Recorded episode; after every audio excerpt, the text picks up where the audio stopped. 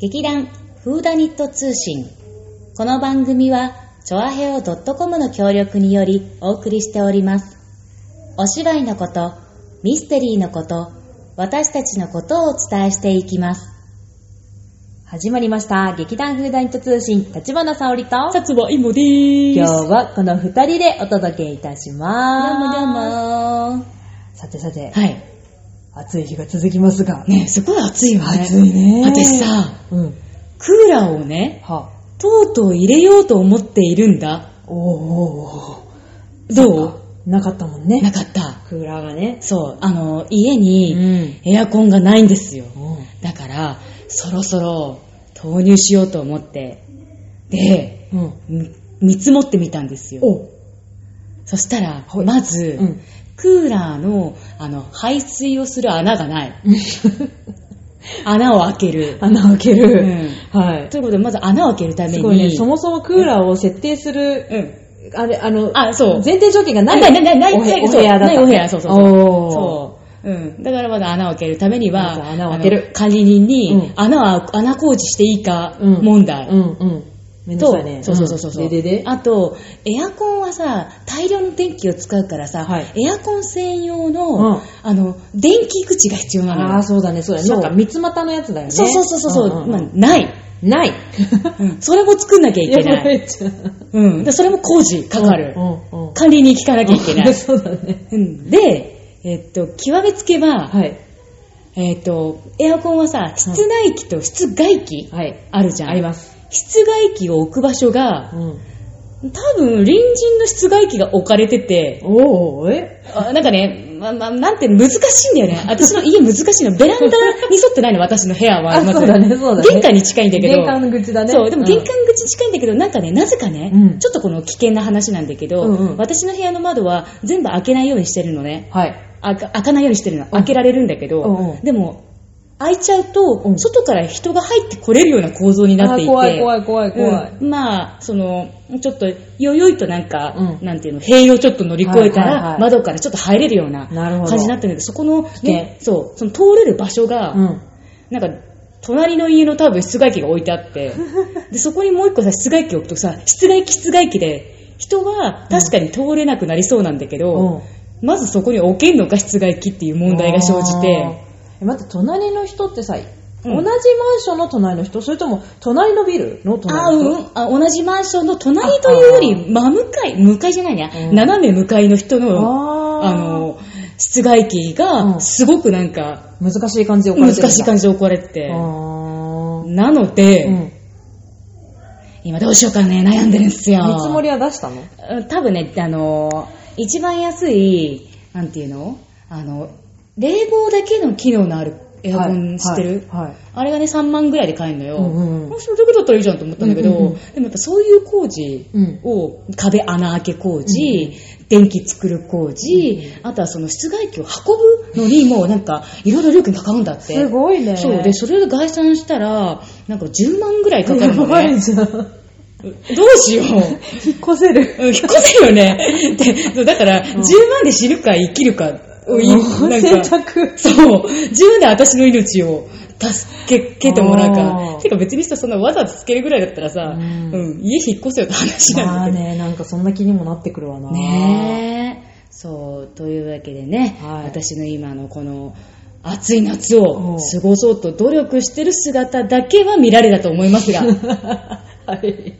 うん、まあ、その中ですね、はい。あの、努力もしております。はい。えー今回のね、お芝居の、うん。えー今日ははい。ボタン道路のお稽古をいたしました。はい。ね、ボタン道路。これ前回ね、アーモンティレアードにちなんで、うん。なんか、パッションだっけ？祭りだっけ？パッションじゃなか、あ、シャニクサイ。車肉祭の話をしたんですけど、そうそうそう。今回ね、ボタン道路について、まあ、うん。ボタン道路はすごい有名なお話なので、うん。まあ、世の中の人みんな知ってる人もいるかもしれないけど、ね。知らない人もいるかもしれない。だということで、ううん。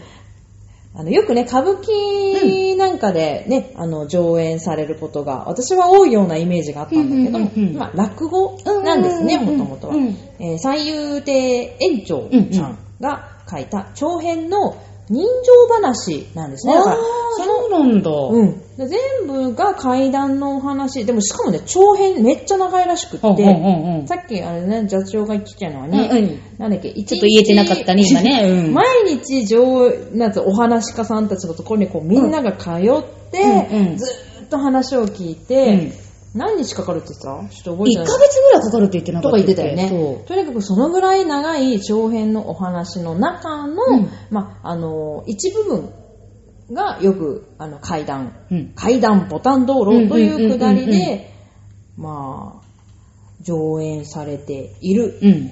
というふうに言われております。はいはいはいはい。で、この階段ボタン道路の下りは、四谷階段、うん。ね、番町皿屋うんうん。うんうんと並んで、日本最大三大階段とされている有名な階段話の一つになっています。うん。まあ、ざっくりと内容を言うと、うん。まあ、カランコロンと下駄の音をさせて、夜な夜な訪ねてくるのは実は幽霊で、うんね、足元を照らすボタン道路と、女中のお米、うん。そしておつゆが二人をして、恋焦がれてやまない新三郎さんのお家に通ってくるというおうん、話。いい話だ、いい話だ。いい話かよ 新三郎はどうなってしまうのかうん。っていう話なんですけど、うんうんで、ここに出てくるね、うんえー、友蔵とお米。うんあ、違う違う、友蔵と間違えた。うんお峰。お峰。うん。とかね、この後の話に関わってたりとか、その二人の、まあ、あの、恋仲になった二人の、まあ、その前の、うん。まあ、お家の話とか、うんうん。実は新三郎はある浪人を切っているんですよ。切ったお話とかがこの前にあって、前と後ろにもまだまだずんと、うんうんうん。あのお話が続いている、ちょうど真ん中、真ん中なのかな？まあでもとにかく間のお話うんうんとなっております。で、えーやっぱり、でね、なんか中国うん。のボタン陶器っていう話が原話になっているということもあったり、うんあと本当の旗本のお家で、うん。この園長さんがうん。聞いたお話を、実話を元にして、まあだから全部じゃないと思うけれども、うん。その一部、実話を元にして書かれたとも言われております。今ね、夏の季節ね、うん。落語でも歌舞伎でも人気のある演目の一つとなっています。うん。で、この時期、うん。ね、ちょうど、ね、一番最初にあの新三郎さんの、まあ、語り手として、うんうんまあ盆の頃なればというところが出てくるんですが、うんお盆のちょうど時期に、うんまあ、新三郎さんがナムナムナムってしてると、うんまあ、二人がカラコンカラコンと登場するというシーンから始まります。うんうんうん。ね、当時、江戸時代だ。はい。ね、旧暦7月13日が盆の入りとされ、うん。先祖の霊を迎えました。ね、盆棚を作って、その上に馬とか牛とか、あの、ね野菜で作ったやつね。そうそうそうそうで、特に新盆は念入りに支度をしたそうです。うん。で、えー、ここでですね、ボタン道路を灯したり、あ、うん違う、盆道路盆道路。を灯したり、うんお提灯をかけたりとかして、うんうんうんまあ、先祖の霊を迎えて、うん最後に送り火として、こう、何、灯籠を流したりとかああ、トロ流し。ねよく聞くよね。をして送り返す。はあはあは送り火を焚いて、うん祖先の霊を最後には返すという行事が行われてました。うん。うん。で、この行事、正月と並ぶ重要なイベントだったそうです。江戸時代は、やっぱり祖先そうそうそう様をね、そうお迎えしてってお送りするっていうのは確かに。とっても重要な行事だったので、うんうん盆市が立って、うん盆行事の品々が売られたり、うん灯籠売りや提灯売りが、えー売り歩いて、あで、さらにですよ、盆踊りって付き物ですよね、お盆にあ。。うん、え、だって、あの、楽しいよね。なんか、ちゃんうん東京温度とかね。なので、うんそう、盆踊りが付き物。で、盆踊りの盆も、実はお盆の盆という字を書きます。あ確かにそうだね。うんなんかあんまり知らなかったよね。なんかうん盆踊りってなんとなく覚えてたけど、あ、それは盆盆の盆踊りなんだなっていうのは、うん、初めて知りました。うんうんうんうんで、本来は祖先の霊に追うために踊る踊りの一つなんですけれども、はあまあ、江戸時代には庶民の娯楽という側面が強くなっている。うん。うんうんうんね。こうよく浮世絵とかで、切子道路の下で盆踊りを踊る女性たちなんていうのも、ああのよく書かれた。と言われていますうんうんうんなので、うんこの、あのー最初に出てくるカラコンカラコンと言って登場してくる時も、えー、ボタン道路を下げてやってきます。という情景から始まるんですうん。ね。うん、ふむふむ。そう。で、最後には、新三郎どうなってしまうのかまあ、ご存知の方もたくさんいらっしゃると思いますが、そう。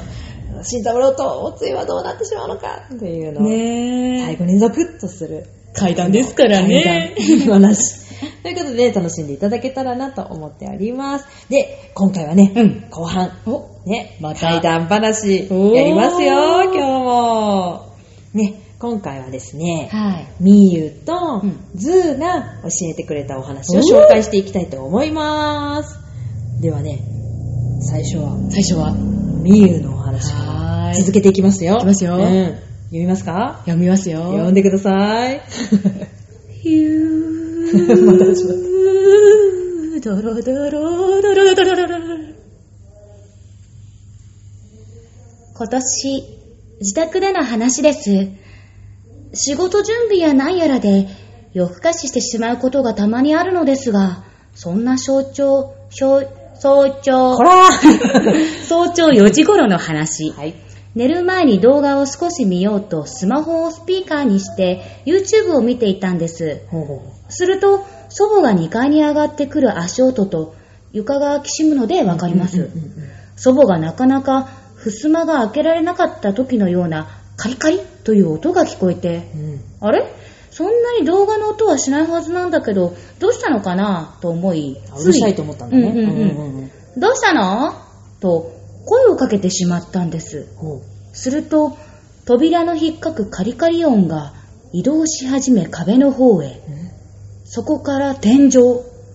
さらに、私がいる真上まで移動してカリカリカリカリカリカリメキメキメキメキ怖い怖い怖い怖いずっと音がするんです。こんな時間に祖母が起きてるはずがない。やっちまった。と思った時には、大きくなる音カリカリメキメキどうしようもないのでその日はやり過ごし、眠気もあってそのまま寝たのですが、後日談としてその3日後くらいでしょうか、祖父から私の部屋の位置の天井から夜中物を何度も落とす音が聞こえると苦情が来て、でも私、その時間ぐっすり寝ていたんですよ。あれ？これはもしや？と思いつつ、ご飯の時に笑い話として祖母にもその体験を話しました。すると、あら、それなら私も不思議なことがあったのよね。お昼を作っていたら扉を開く音が聞こえて、ふと見たら紫色の踊りの羽織のようなものを着たおばあちゃんがすっと立っているの。うちは玄関は開けているけど、知らない人だったから、どうかなさいましたって聞いたのだけど、すっと扉を閉めていなくなっちゃったのよね。私の部屋に来たのもそのおばあちゃんだったのでしょうか。だとしたら、そのおばあちゃんはまだ我が家でさまよっているのでしょうか。それ以来続いていた音もしなくなったので、真相はわかりません。怖、怖いよ。カリカリメキメキ。カリカリメキメキ。カリカリメキメキ。怖い怖い怖い怖い。やばいじゃん。どえおおばあちゃんの対応が良かったのかな？そうかなそう、対応した？亡くなりましたって聞いて、聞いてくれたから、そうそうそうそうなんか、あ、いいのかな？みたいなうん。なんだろう、ちゃんと認識されて、あ、認めてもらった、オッケー。うん、シュッ、だいなくなっちゃったのかもしれないよね。怖いよへー、すごいね、こんな体験ね。すごくなかなかしない。ないないないないない。うんうんうんうん。やばすごいね。い。しかもしまったって思ったってことはさ、うんやべえこれあれじゃんって思ったんだね。ということで、もともとみゆちゃん結構そういう体験もしかしたらさ、いっぱい持ってんのかなかもしれないよね。またちょっとね、うんなんか引き出ししかもおじいちゃんとおばあちゃんといえばさ、前回キノコが生えたおじいちゃんとおばあちゃんだったね。そうだ。そうだった。いいな持ってんな、持おじいちゃんとおばあちゃん。持ってんな。うんなんか多分これからいろいろ入ると思う。はい、と思う。また、ね、ねなんかあったら、うお願いしますよ。お願いします。というわけでえーっと次は、次ズー。ズーです。はい。そんな怖い話ではないのですが、看護師をやってる友人からの話で、今勤めてる病院が精神科の病院で、2ヶ月前から入院してきた30代前半の患者さん、男性が、時折規制を上げたり、発狂したり、衝動的に物を壊したりするみたいで、隔離室のようなところで対応してるみたいなんですけど、ある時その隔離室の壁に、殺すなという文字を書いた後、部屋の隅に小さく座り、何かに怯えてるように震えていたそうです。そしてその後に部屋にある監視カメラを壊し始めたそうなのですが、後からその様子に至るまでの経緯を監視カメラで撮った映像で確認したところ、鉄の枠と強化ガラスからなる隔離室の入り口のそのガラスの部分に何か黒い影のようなものがゆっくり動いて患者さんの方に向かっていったそうです。その30分後に患者さんが発狂してカメラを壊したそうです。その話を聞いて背筋がどっとしました。笑。いや、笑っちゃダメですよ。笑って書いて、笑って書いてある。え、ちょっと、身の毛がよだつ、これは。何かが乗り移ったってこと？え？いや、違うか？っていうかもう、そのね、あの、ね、精神病の,、うん。あの患者さんだで、うん。隔離室に入れられたんだけど、うん。